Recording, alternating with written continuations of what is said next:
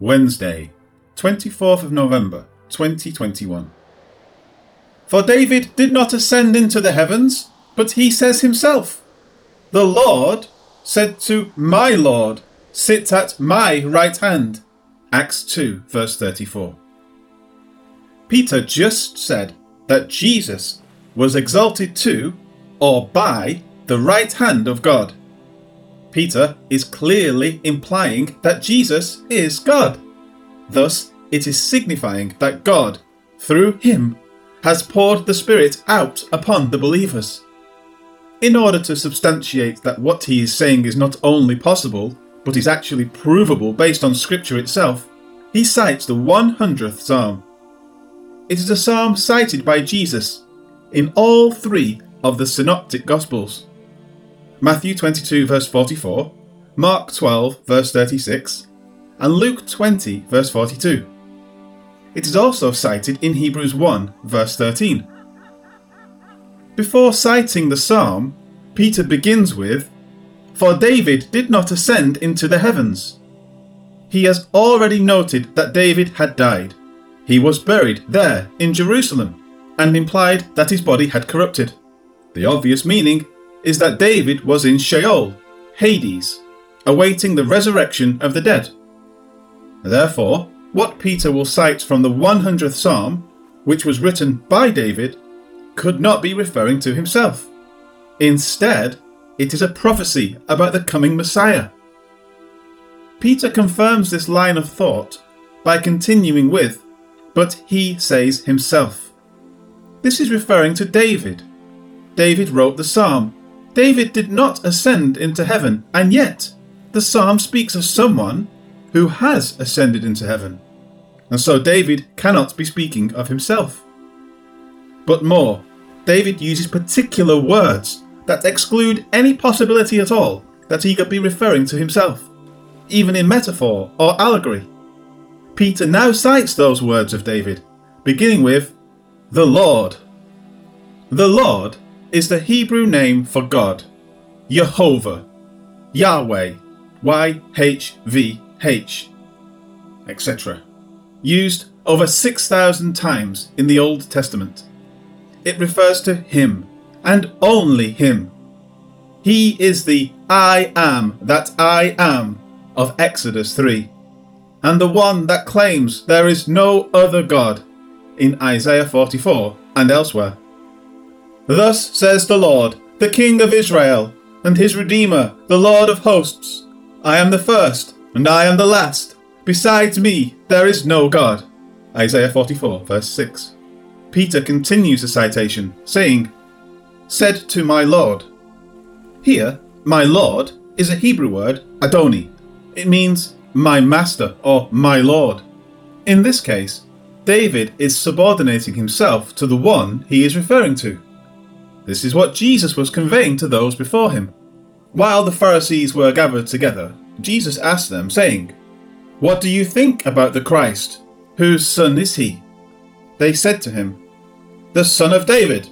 He said to them, "How then does David in the Spirit call him Lord, saying, 'The Lord said to my Lord, sit at my right hand, till I make your enemies your footstool'? If David then calls him Lord, how is he his son?" And no one was able to answer him a word, nor from that day on did anyone dare question him any more. Matthew 22, verses 41 to 46. It was understood that David was obviously referring to the Messiah, the Christ.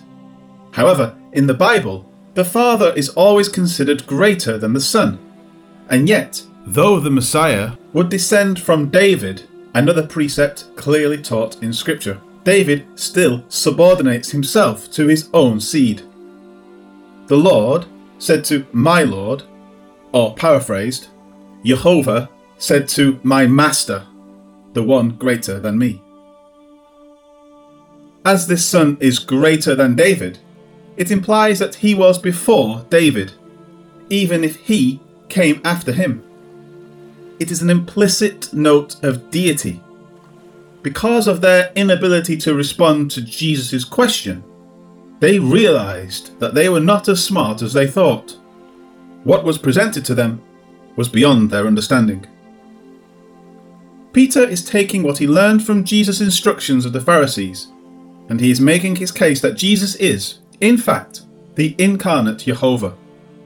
It has been implied in the analysis of David's words, and it continues to be supported by his next words, saying, "Sit at my right hand." Peter's words earlier in the passage confirm that the Christ would die, he would be buried, and that he would resurrect. The words of this psalm confirm that he is greater than David. And more, they confirm that he not only resurrected, but ascended. To sit at the right hand of God means that he is in heaven, at the position of all power and authority. And more, he has taken the words of Joel cited earlier to directly equate Jesus with Jehovah. Joel, quoting the Lord, Jehovah, said, "I will pour out my spirit on all flesh." Acts 2 verse 17. Peter said in Acts 2 verse 33 that Jesus was the one who accomplished this. The picture that Peter is painting is one that clearly portrays Jesus as the Christ, and that Christ is God. Any other analysis of his words would cause damage to what is being conveyed. Life application. The Bible slowly and progressively reveals the beautiful thought that God loves the world, meaning humanity, so much that he was willing to do the incredible in order to restore us to himself. He created man in his image. The implication is that he desired to bond with him in a unique way. But the Bible shows that this cannot be the case when sin is present. But without having sinned, man would not have the knowledge of good and evil.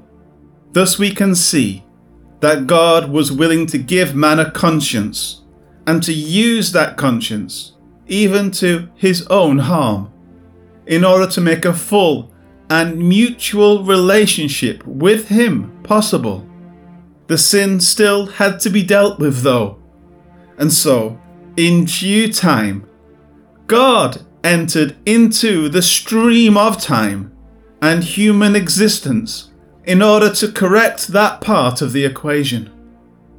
In the coming of Jesus, he was able to do this. Now, God continues to give us the choice to accept him or reject him through his offer of peace.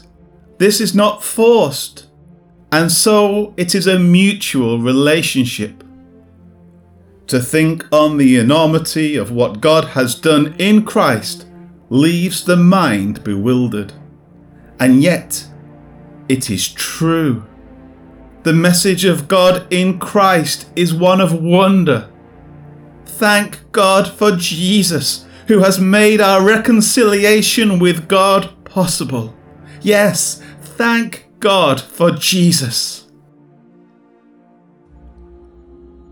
Lord God, thank you for the coming of Christ, our Lord, who has made all things new.